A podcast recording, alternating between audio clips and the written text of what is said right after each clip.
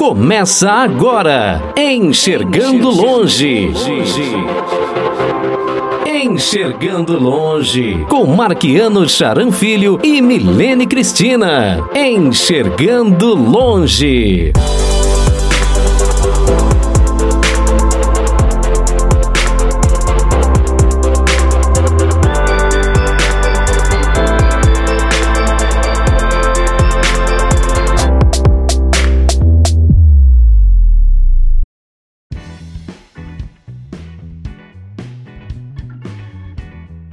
Olá pessoal, eu sou Marquiano Charan Filho, este é o canal Enxergando Longe. Hoje a Milene Cristina não está com a gente, na próxima semana ela estará de volta. Ela veio do Rio Grande do Sul, trabalhou em diversos institutos e hoje ela coordena a Mais Diferenças. Daqui a pouco a gente vai falar com ela. Antes, se você não é inscrito no canal, se inscreva, ative o sininho para receber as notificações, dê like nos vídeos que você gostar, compartilhe e comenta para o YouTube saber que é um conteúdo relevante. Lembrando também que esse conteúdo é, é distribuído pelo nosso podcast Enxergando Longe e pelas web rádios parceiras, a, tele, a Rádio Teletema, a Rádio Católica de Carnaval, que retransmitem nossos programa, nosso programa aos sábados à uma da tarde Rádio JFC toda quinta-feira às três da tarde, Rádio Top Show todo domingo às duas da tarde e Rádio Vo uh, Vox Vision que transmite nosso conteúdo toda sexta ao meio-dia. Eu estou com a minha amiga na tela, Carla Mausch. Carla é formada em pedagogia, entre outras coisas, é uma das fundadoras da ONG Mais Diferenças e é, hoje ela é coordenadora geral. Carla, muito obrigado por ter aceitado o nosso convite. É um prazer enorme ter você aqui na nossa transmissão. Quero que você cumprimente nossa galera e faça uma audiodescrição de você. Boa noite, Marquiana. É uma alegria estar aqui com vocês. Mais uma vez eu queria agradecer. Eu sou uma mulher, tenho 53 anos de idade, sou uma mulher branca. Meu cabelo é grisalho já, ele era castanho, ele está preso com coque no alto da cabeça. Eu tenho os olhos verdes acastanhados e eu estou usando um casaco azul, um vestido branco e um colar de contas coloridos. Ok, obrigado pela audiodescrição, Carla. Eu sou um homem de pele branca, cabelos grisalhos, estou usando um headset na cabeça, estou com uma camisa com listas brancas e cor-de-rosa, e atrás de mim é uma parede branca com algumas medalhas. Carla, é inconfundível esse sotaque. Você é do sul, né? Da onde você é? Eu sou. Eu nasci em Pelotas, uma cidade do Rio Grande do Sul, mas eu só fui para nascer. E eu fui criada num lugar muito pequenininho chamado Brochier, que era um povoado a 30 quilômetros de distância de uma cidade que se chama Montenegro. Então eu vivi lá até os meus 13 anos de idade. Depois eu vivi dois anos em Montenegro. Depois eu passei 10 anos em Porto Alegre. E agora eu já estou há 26 anos morando aqui em São Paulo. Mas o sotaque é. ainda permanece. E como é que começou a sua carreira profissional? Você é formado em pedagogia, né? Como é, como é que você começou a, a sua carreira profissional? Bom, uh, vocês já podem perceber eu tenho 53 anos, então eu já trabalho bastante, há bastante tempo como professora mesmo. Eu iniciei minha carreira como professora. E eu tinha 15 anos quando eu resolvi que eu queria trabalhar como professora de estudantes com deficiência. Naquela época era muito comum a gente fazer magistério, então eu fiz magistério E a partir de então, depois do magistério, eu fui fazer faculdade de pedagogia e educação especial. Eu comecei trabalhando com pessoas com deficiência intelectual. Naquela época, a gente ainda tinha poucos espaços que garantiam o direito à educação para as pessoas com deficiência, em especial pessoas com deficiência intelectual. Então, eu iniciei minha carreira profissional trabalhando em uma escola especial, mas essa escola especial foi um espaço muito importante, porque a gente abriu a escola para os estudantes sem deficiência. E desde então, eu resolvi e entendi que todas as pessoas poderiam estar juntas em qualquer espaço. E a escola, como um espaço muito importante, eu acredito que é uma escola que precisa acolher todos os estudantes. Então, eu trabalho com educação inclusiva há mais de 30 anos. Antes da gente ter a convenção, antes da gente ter a LBI, e mesmo a Política Nacional de Educação Especial na perspectiva da educação inclusiva. E ao longo da minha trajetória, então, uh, eu sempre trabalhei com educação e sempre trabalhei com pessoas com deficiência. O que te atraiu, Carla, a trabalhar com esse público? Com 15 anos de idade, como é que você se sentiu atraída para trabalhar com o público com deficiência? Então, né, Marquiano, isso faz tanto tempo e acho que a gente vai tendo algumas hipóteses. A primeira, eu acho que diz respeito a muito uma questão da minha, da minha história familiar, de acreditar e de ter muito exemplo do meu pai e da minha mãe que se relacionavam com a comunidade. Eu fui criada num espaço muito pequenininho, então eu tive a possibilidade de ter colegas com deficiência, desde a da educação, do primeiro ano do ensino fundamental. E eu queria muito ser uma professora que ensinasse todos os alunos. E eu percebia que tinha muito pouco espaço para pensar na garantia do direito dos estudantes com deficiência. E aí, então, eu resolvi que eu queria ser professora de estudantes com deficiência intelectual. É uma coisa que às vezes não tem muita lógica, não tem muito sentido.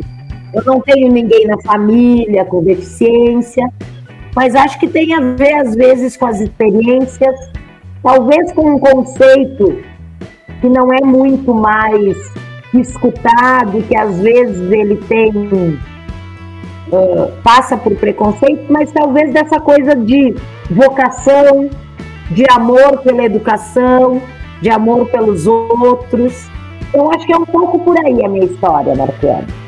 E eu conheci você, Carla, no Instituto Paradigma.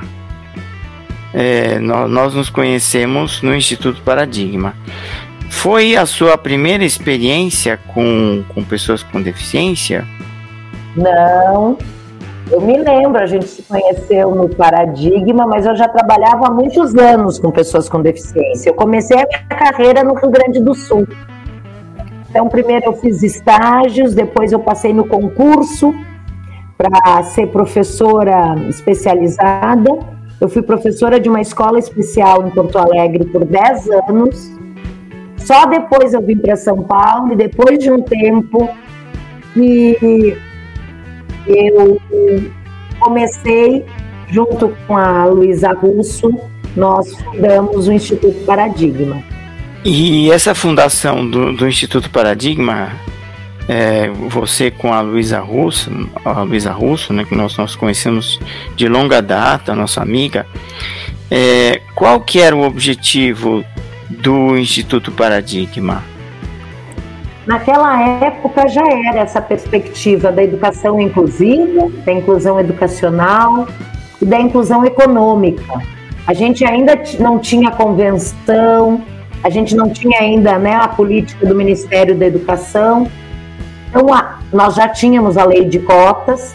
Então, iniciou como um trabalho, uma organização que reuniu pessoas muito queridas, que nós aprendemos muito, Fizemos muitas ações de militância em defesa mesmo da inclusão das pessoas com deficiência em todos os espaços.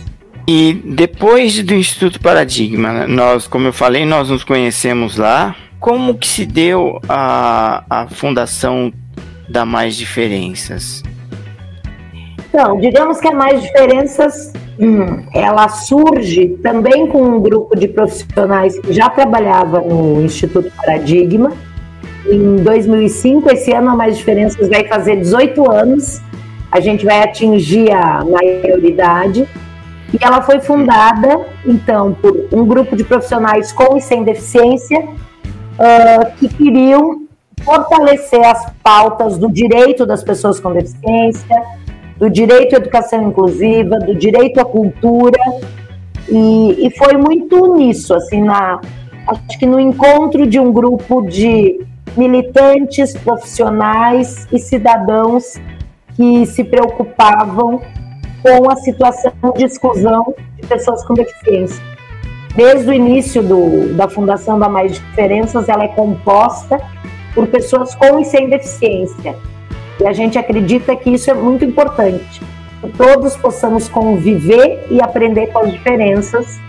E acho que o nosso nome diz muito né, da nossa filosofia, dos princípios que nós acreditamos e defendemos. Fala um pouquinho desses princípios, Carla, pra gente, da, da missão do Mais Diferenças, da Mais Diferenças. Bom, a Mais Diferenças nasce uh, para fortalecer justamente a, a perspectiva da inclusão. Desde a nossa fundação, então, a gente optou por algumas premissas. Nós acreditávamos que as pessoas com deficiência tinham direito e era fundamentais que elas pudessem estar em todos os espaços, porque as situações de exclusão naquela época, 18 anos atrás, eram muito presentes. Então a gente nasce não mais como uma organização que faz atendimento direto, mas como uma organização que desenvolve ações com parcerias com o poder público, com outras organizações do terceiro setor, com a iniciativa privada para desenvolver políticas, programas e projetos inclusivos. Uma outra característica também que desde o início a gente entendeu que era importante, que a gente não trabalha com um único tipo de deficiência. E a gente entende que tem conhecimentos muito importantes que são específicos, desculpa, mas numa sociedade inclusiva, numa escola inclusiva, todas as pessoas convivem juntas. Então nós entendíamos que tinha um aprendizado a ser feito nessa relação, nesse entre o que acontece quando uma pessoa cega encontra uma pessoa surda e uma pessoa sem deficiência? Como que acontecem esses processos, esses encontros, essas relações? Então, essas são premissas importantes para mais diferenças. Trabalhar com as pessoas com deficiência e não para as pessoas com deficiência. Por mais que eu seja uma profissional que atua há muito tempo eu não sou uma mulher com deficiência, então é muito importante que as pessoas com deficiência tenham lugar de fala. Essa é uma outra premissa da Mais Diferenças. Um outro valor muito forte para nós é o fortalecimento e a criação de políticas públicas. Então, acho que, em linhas gerais, eu posso dizer que essas são questões importantes e valores da Mais Diferença. Você falou que as pessoas com deficiência têm um lugar de fala na Mais Diferenças e, e a gente atesta isso porque é, eu conheço o trabalho da Mais Diferenças e, e sei é, o, o, quanto isso é verdadeiro. Mas como que se dá esse lugar de fala? De que forma as pessoas com deficiência têm esse lugar de fala? Bom, a nossa equipe é formada por profissionais com e sem deficiência. Portanto, o lugar de fala uh, na Mais Diferenças, ela se faz no cotidiano. Desde dentro da própria organização, nós estarmos juntos, nós aprendermos juntos, nós aprendermos muito com as pessoas com deficiência. Há também na área de advocacy ter profissionais com deficiência, a estarem juntos envolvidos nos projetos, a nós buscarmos também parcerias com outras organizações que atuam com pessoas com deficiência, a participar de várias redes e coalizões também junto com as pessoas com deficiência. Então, ela se faz presente de diferentes maneiras, né?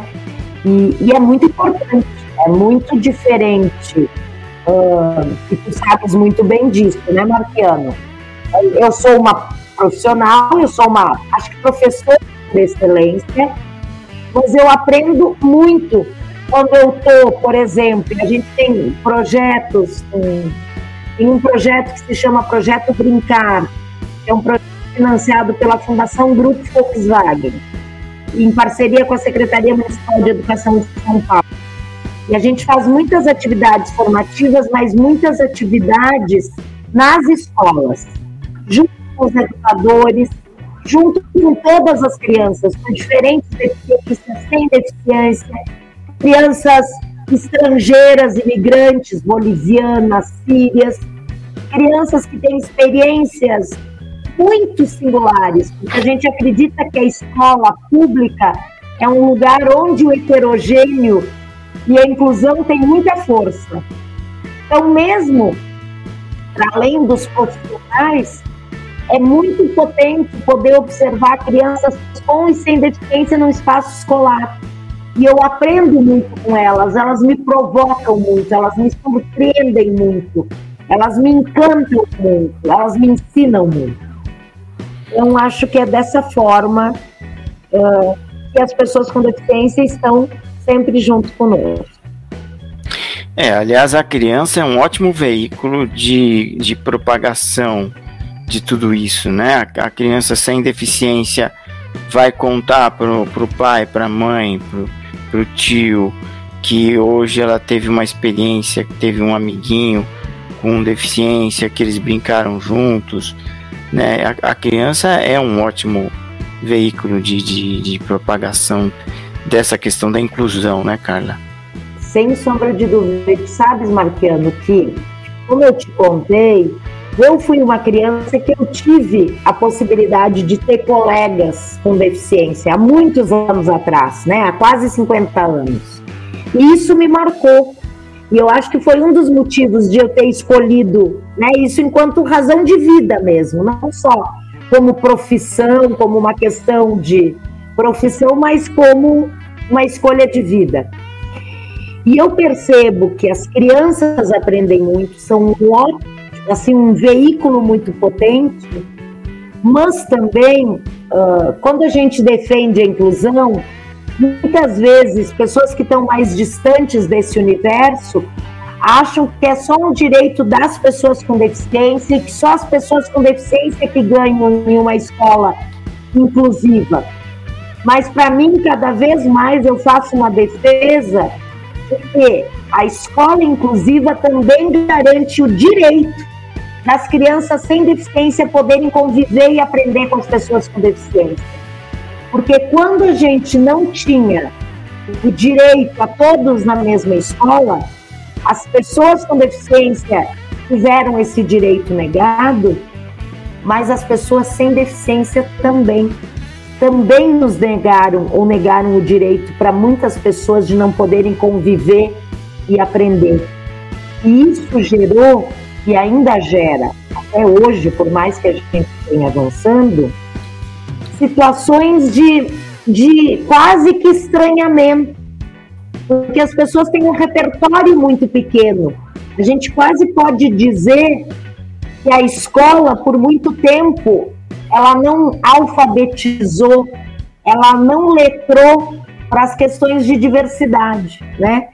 E, e, nesse sentido, portanto, uma escola que acolhe a todos é uma escola que traz benefício para todos. E, e acho que isso é muito importante. Eu vejo todos os dias que eu estou numa escola pública inclusiva. Como é que você vê é, essa questão da inclusão na escola, Carla? Porque a gente nota que durante um tempo, e esse tempo já, já é um, um tempo que, já já está um pouquinho atrás, né? Tá lá atrás. Se falava muito em integração. Sim. Né? Aí depois começou-se a falar em inclusão. E pelo menos para pessoas com deficiência visual, nós tínhamos as salas de recurso, começou um discurso né, de que as salas de recurso não eram mais é, viáveis, elas não eram mais necessárias, e aí a gente começou a ver as pessoas com deficiência visual, é, eu vou me restringir a isso uhum. é, porque é mais no, no, meu universo, né? Mas a gente começou a ver as pessoas com deficiência visual serem meio que jogadas nas escolas, né?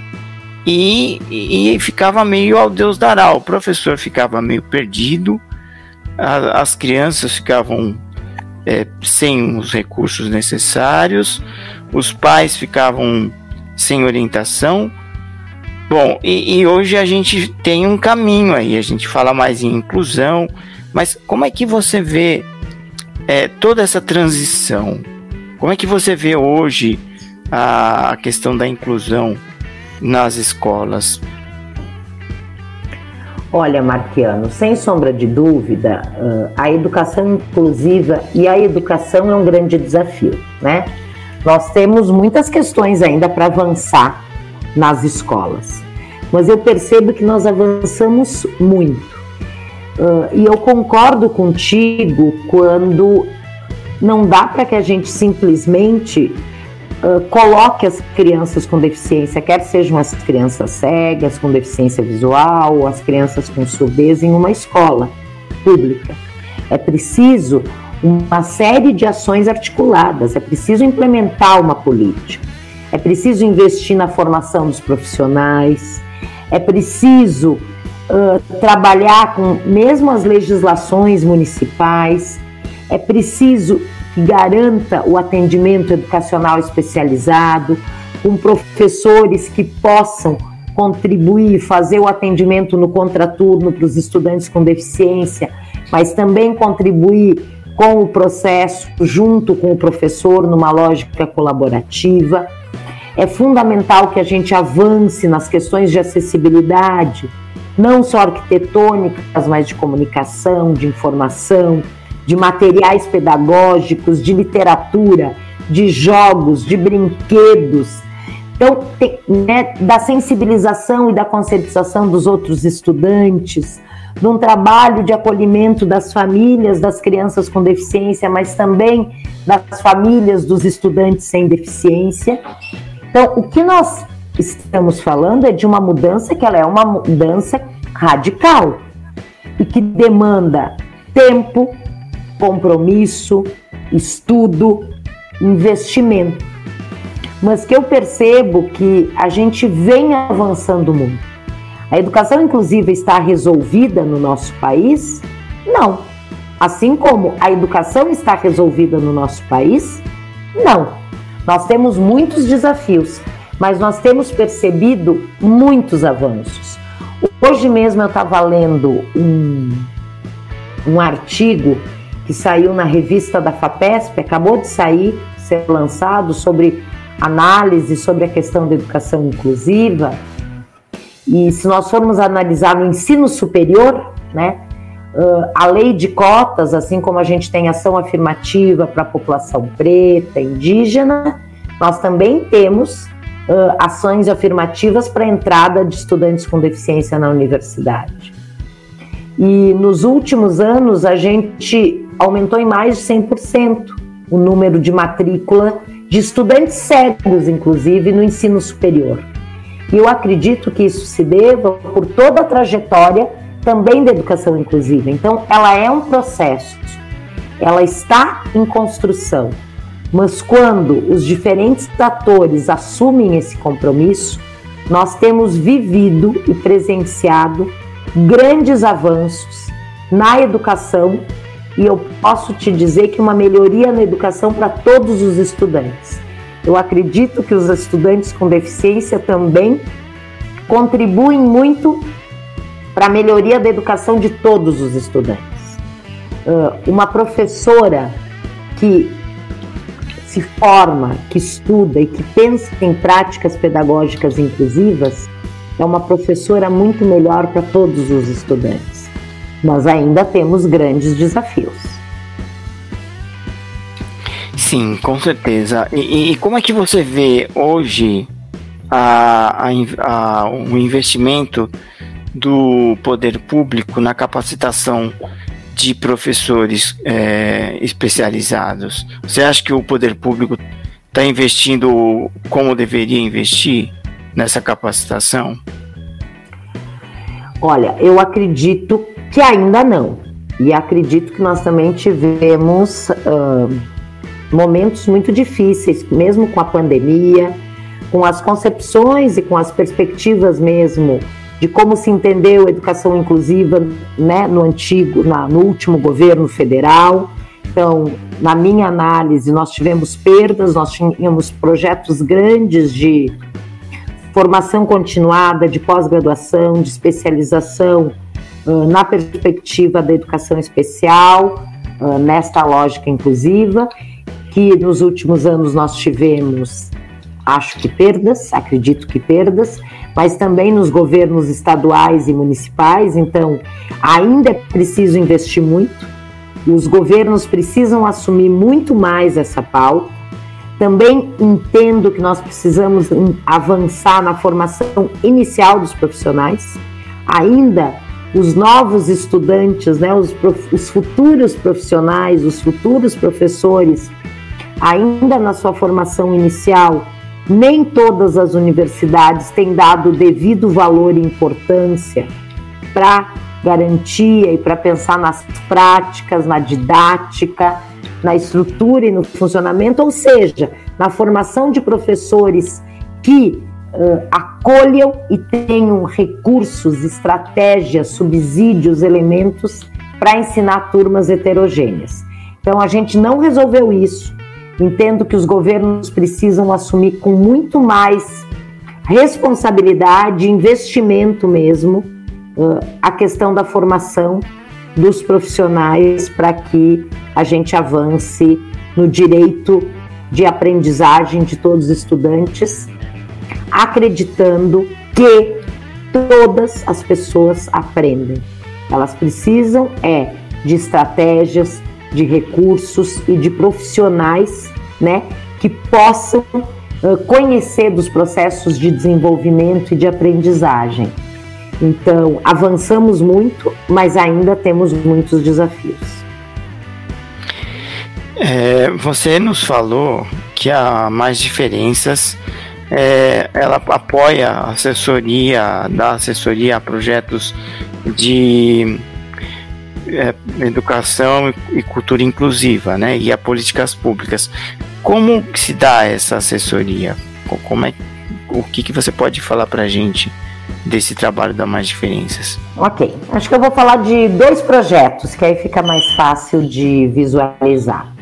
Uhum. Eu vou falar de um projeto que é esse que a gente trabalha junto com a Secretaria Municipal de Educação de São Paulo, projeto Brincar, que é um projeto voltado à educação infantil e que nós sabemos o quanto é importante que quanto antes as crianças entrem na escola, melhor será o seu processo de desenvolvimento, então desde a primeiríssima infância nesse projeto, né, e que as crianças também com deficiência tenham o direito ao brincar. Por muito tempo não se entendia que o brincar era tão importante. E para as crianças com deficiência, muitas vezes, né, as famílias, quando nasce um bebê com deficiência, as famílias precisam elaborar o que é ter um filho com deficiência, elas vão atrás de diagnóstico, de reabilitação, de todos os recursos. Então, tem muitas pautas e muitas vezes o brincar fica esquecido ou fica num segundo plano. E o brincar é fundamental para o processo de desenvolvimento de todos os bebês, com e sem deficiência. Então, nesse projeto, por exemplo, a gente dá assessoria para a Divisão de Educação Infantil da Secretaria Municipal de Educação, em diálogo com a Divisão de Educação Especial, um trabalho articulado com todas as diretorias regionais de educação, que na cidade de São Paulo são 13, São Paulo é quase que um país, né, Marquiano? uh, fazendo ações de formação de professores, de formação de coordenadores pedagógicos, fazendo ações junto com os professores nas unidades educacionais, criando práticas pedagógicas que acolham todos os estudantes e produzindo materiais pedagógicos acessíveis. Então, por exemplo, esse é um exemplo de um projeto em que a Mais Diferenças articula diferentes ações para o fortalecimento da política pública de educação infantil. A Mais Diferenças também tem trabalhado muito com a produção de livros acessíveis, Marquiano. De livros em múltiplos formatos acessíveis. Uh, então, nesse sentido, também a gente tem contribuído muito com as políticas públicas. Fala um pouquinho desse, que seria a minha, minha próxima pergunta, né? Fala um pouquinho desse trabalho de, de produção de livros acessíveis em vários formatos. Vamos lá, então. Bom, a Mais Diferenças trabalha muito também com incidência, né? Com luta pelos direitos. E quando a gente começa a trabalhar com educação inclusiva e também com bibliotecas públicas, lá há muitos anos atrás, há quase 15 anos, nós percebemos que um dos grandes desafios, como eu já falei, para a educação inclusiva era a falta de materiais acessíveis, dentre eles o livro. Nós percebíamos políticas muito frágeis em relação à produção e oferta de livros acessíveis. E o que se via, e que é muito importante e que acho que é uma das áreas mais avançadas, mas que ainda tem desafios e tu sabes muito bem disso, diz respeito ah, a livros em braille e audiolivros. Mas quando nós pensávamos em livros em outros formatos, por exemplo, livros bilíngues em português e língua de sinais, pensando na população surda, Sim. quando nós pensávamos no direito ao livre a leitura para a população com deficiência intelectual e com autismo, no Brasil a gente não encontrava esses acervos ou encontrava muito pouca coisa. Então nós começamos a pesquisar e estudar muito. E, por exemplo, nós né, conhecemos livros em leitura fácil, linguagem simples, que são livros que foram originalmente criados e pensados para as pessoas com deficiência intelectual. Então, nós nos colocamos no desafio de produzir livros em múltiplos formatos acessíveis. Nós fazemos uma defesa muito grande, por exemplo, do livro em braille, né? Que no processo principalmente de alfabetização e de letramento e de direito, né? Uh, uma pessoa cega tem que ter o direito, por exemplo, a dizer eu quero ler poesia em braille. Mas para os processos de alfabetização e de letramento, nós entendemos que o livro braille é muito importante mas que ele não é o único formato. O audiolivro é muito importante. Mas pensando numa escola inclusiva, Marquiano, onde a gente tem crianças com e sem deficiência e com diferentes deficiências, nós nos colocamos no desafio de pensar um livro partindo da, né, da perspectiva, da premissa do desenho universal. Então, o que seria um livro que pudesse atender o maior número de leitores possíveis. E aí, a partir disso, de muito estudo, de muito trabalho junto com pessoas com diferentes deficiências, com bibliotecários, com escritores, com pessoal de letras, nós começamos a desenvolver livros audiovisuais, que no livro tem narração em português, tem a audiodescrição das imagens, principalmente em livros infantis, tem libras, tem o texto que aparece na tela em português, A gente também, para os livros infanto-juvenis, tem produzido conteúdo primeiro em leitura fácil e depois a gente insere os outros recursos de acessibilidade, colocando também, às vezes, paisagem sonora, também colocando movimentação né, nas ilustrações. Ou seja, num único livro, a gente tem inserido diferentes recursos de acessibilidade. Então, a gente já teve um projeto grande com o Ministério da Cultura, onde nós trabalhamos com bibliotecas de 10 estados do país. A gente tem buscado financiamento, a gente já teve parceria com a Secretaria de Estado dos Direitos da Pessoa com Deficiência aqui de São Paulo, também por meio de emenda parlamentar. A gente também tem parceria com o programa Leia com uma Criança do Itaú Social, então, os livros do Leia também são produzidos em múltiplos formatos acessíveis. Agora, nós conseguimos um recurso do PROAC, nós estamos construindo uma nova biblioteca digital acessível. Né? Todos esses livros, os de domínio público, são livros que estão disponíveis para qualquer pessoa, e os livros proprietários, conforme né, todo o marco legal, são voltados para o público com deficiência, mas disponibilizados gratuitamente. E a questão das redes, Carla? É, você, você falou que a Mais Diferença também trabalha em redes, né? Redes de coalizão. É, como isso se dá?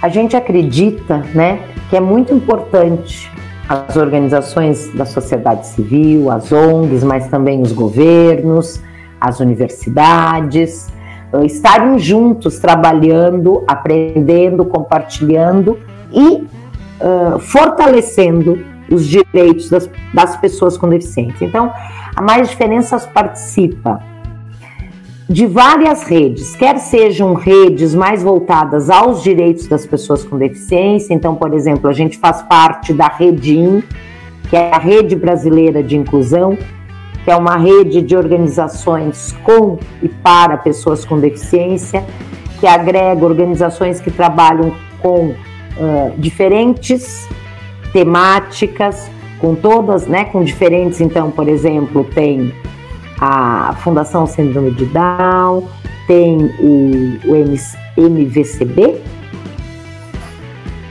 É esse o título? Esqueci agora, me atrapalhei. Que é uma organização de pessoas cegas, por exemplo. Uh, tem a Mais Diferenças, tem a Escola de Gente, tem o Instituto Rodrigo Mendes. Então, são organizações do país inteiro que defendem os direitos das pessoas com deficiência. O IJC também está nessa rede. A gente também faz parte da Coalizão Brasileira pela Educação Inclusiva, que foi uma rede que foi criada para defender a Política Nacional de Educação Especial na perspectiva da educação inclusiva. Nós também fazemos parte da Rede LECT, que é Rede Leitura e Escrita de Qualidade para Todos, que é uma rede que faz uma defesa muito grande do direito à leitura e à literatura.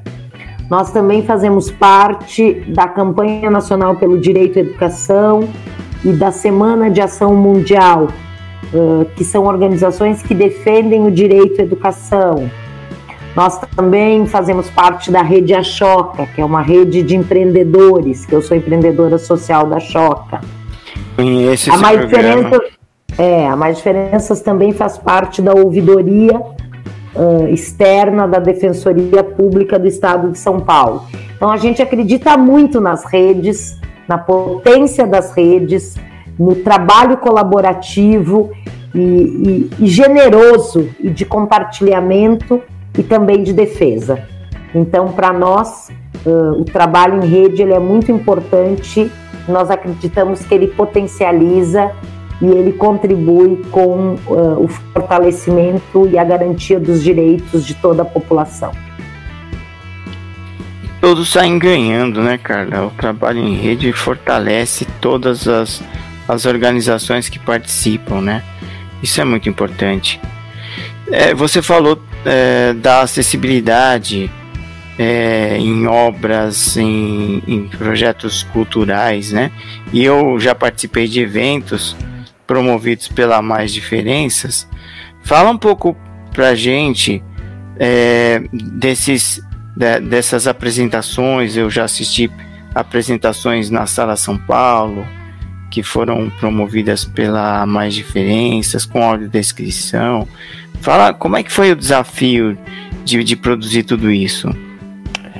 Então, eu acho que a Mais Diferenças também tem uma outra questão. Acho que a gente gosta muito de desafio. A gente gosta muito de estudar. E como a Mais Diferença já vai fazer 18 anos, né? A gente começou e a gente. Uh, se a gente defende a inclusão, portanto, os recursos de acessibilidade, nós trabalhamos com educação e cultura, a gente acredita que são fundamentais para possibilitar a equiparação de oportunidades. Então, nós trabalhamos muito com a produção de conteúdos acessíveis para diferentes linguagens culturais. Assim como eu falei dos livros e que a gente tem esse acervo, acho que a gente já produziu mais de 100 li mais bem mais de 100 livros em múltiplos formatos acessíveis com todos esses recursos. A gente também trabalha produzindo filmes acessíveis, exposições de arte acessíveis, uh, música, dança, ópera. Então, nessa, nessa lógica de parcerias, a Mais Diferenças tem parcerias com várias organizações culturais, com várias produtoras, uh, desenvolvendo conteúdo acessível para uh, que a gente possa garantir acessibilidade para todos e para nós o direito à cultura também é fundamental, assim como o direito à educação. E acho que nesses últimos anos o país avançou muito, né, Marquiano? No início era muito difícil assim ter uma programação acessível. Hoje eu posso dizer, tu é, um, é uma pessoa que gosta muito de cultura, que toda semana tem programação é toda, a gente ainda precisa avançar, é lógico que precisamos avançar, mas nós já temos teatro e não programação especial, né, Marquiano? Que era uma, às vezes tinha sessão de cinema do domingo às 11 da manhã, né, ou na quarta-feira à tarde. As pessoas com deficiência têm trabalho, estão na escola, não tem todo o tempo do mundo para ir no filme na terça-feira à tarde. Então, acho que a gente avançou muito na cultura. Eu entendo que, e acho que é importante usar esse espaço aqui, para que nós possamos, acho que cada vez mais lutar, e eu acho que tem uma coisa que nós tínhamos avançado muito, que nós demos uma parada, que diz respeito ao cinema, né, Marquiano? Porque nós temos instruções normativas da Ancine, todos os filmes com recurso público, eles estão sendo produzidos com audiodescrição, com libras e com legenda, mas nós ainda temos um grande buraco, digamos que nesse fluxo, nessa cadeia, que são as salas de cinema. Nós ainda não temos uma programação uh, em todas as salas de cinema como nós deveríamos ter e nós já temos filmes acessíveis. Então, acho que esse é um movimento e uma luta que a sociedade civil precisa pressionar, porque a gente já está com filmes acessíveis, mas as salas de cinema ainda não estão acessíveis e isso já era para estar. Segundo as instruções, tem se prorrogado isso. E acho que essa tem sido uma perda grande.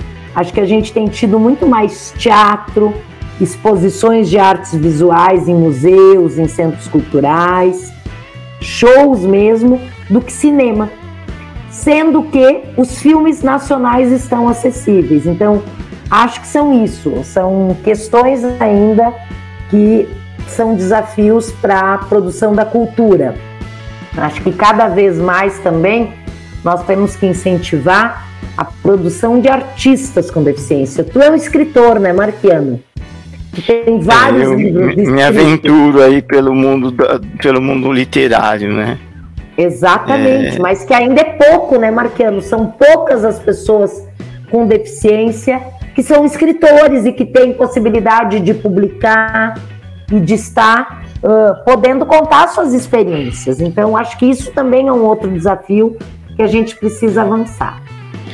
Dessa sua fala, eu faço dois comentários. Né? O melhor do mundo, o melhor mundo seria aquele que uma pessoa com deficiência eh, poderia ir num, num cinema, numa sala de cinema perto da sua casa e assistir o filme que ela desejasse com todos os recursos que ela precisasse, com audiodescrição, com legenda, com, com libras, enfim. E, esse seria o melhor mundo.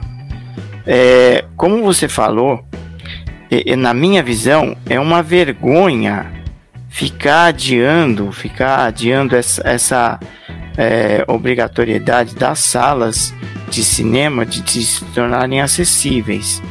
É, eu já tive experiência de, de, ter ido em algumas salas de, salas de cinema, então me foi oferecido o recurso da audiodescrição, algumas não, então você percebia que dependendo da pessoa que te atendia, a pessoa não sabia que tinha um recurso. Uhum. Muitas vezes tinha e não funcionava. Então a gente tinha todo tipo de situação. É, recentemente eu fui assistir um filme, um filme brasileiro, um documentário, e me foi informado que o documentário não, não estava com audiodescrição. Eu achei estranho, porque filme recém, recém-produzido, né? Uhum. E não tá com ordem de descrição, eu achei estranho em todo caso. Ele falou, eu não poderia é, contestar ali, não tinha argumentos para contestar. A outra fala que, que você fez, né? Que eu acho importante, você me citou é, com um, como um artista com deficiência, obrigado. É, eu sou escritor, né?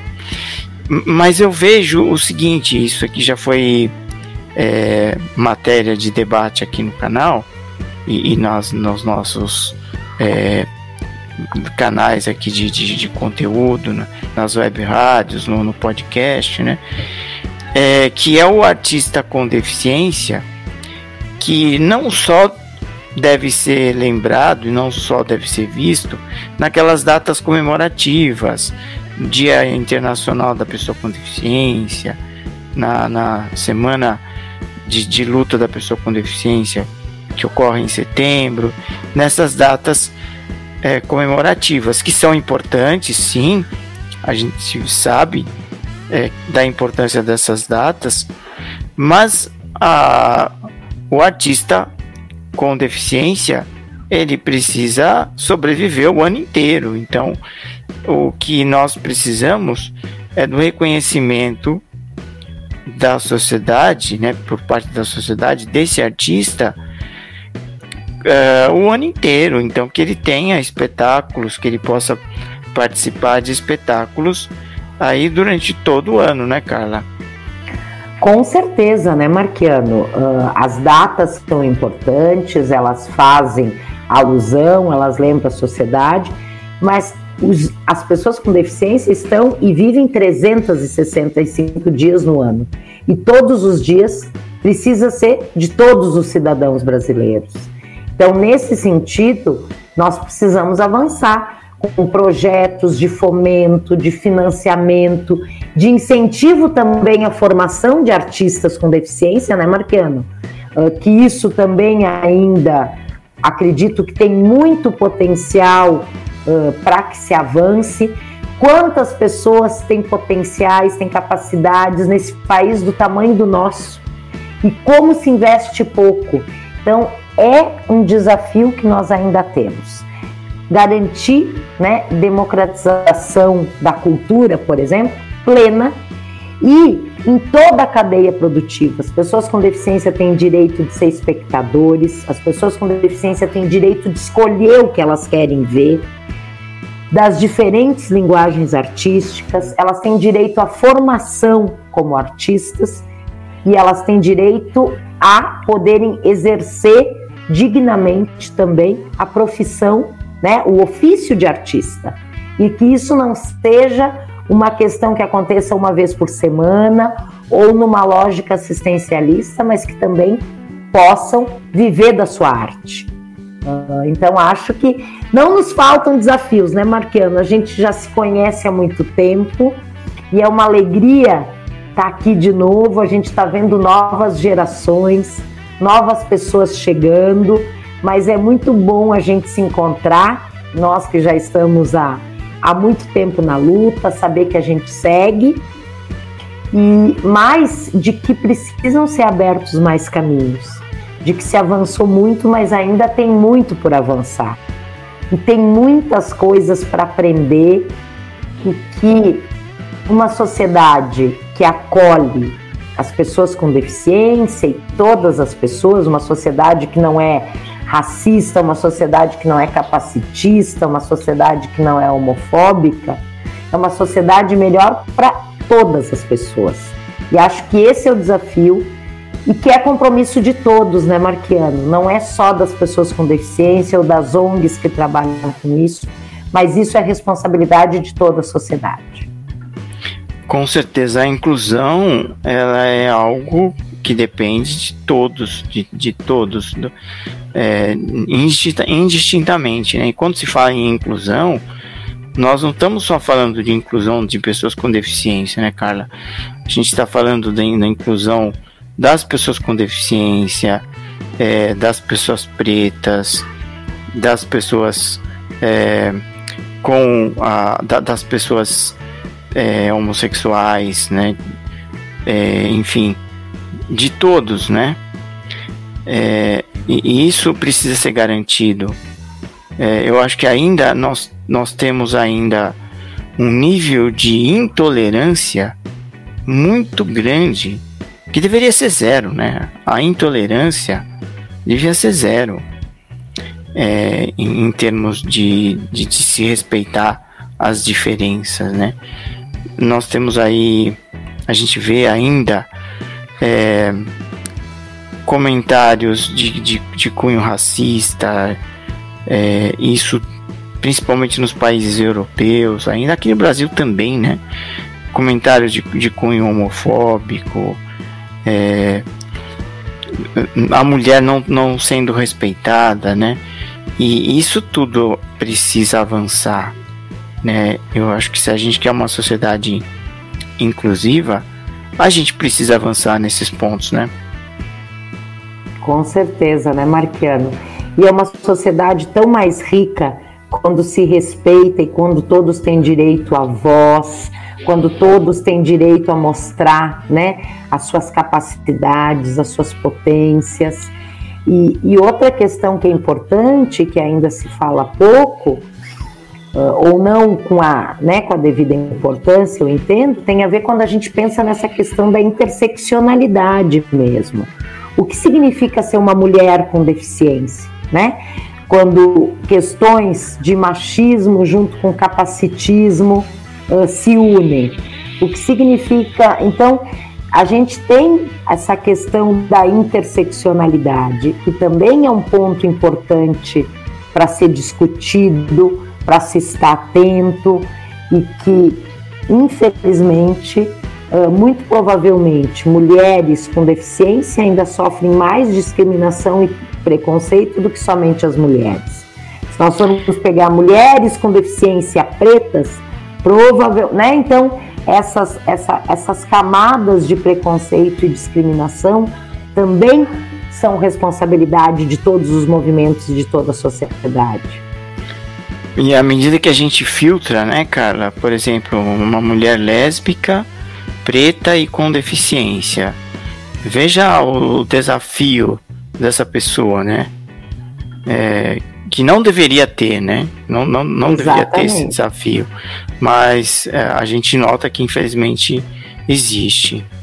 Existe Carla, só gostaria... preconceitos de todas as ordens, né, Marquinhos? Sim, é sim, com diz. certeza. Vão se somando. É. Vão se somando, é verdade. E eu conheci é, uma pessoa é, com esse filtro, né? Uhum. É, eu conheci e eu vi o quanto essa pessoa teve que lutar para conseguir o, o, seu lugar na sociedade, né? O seu lugar é um lugar digno, né?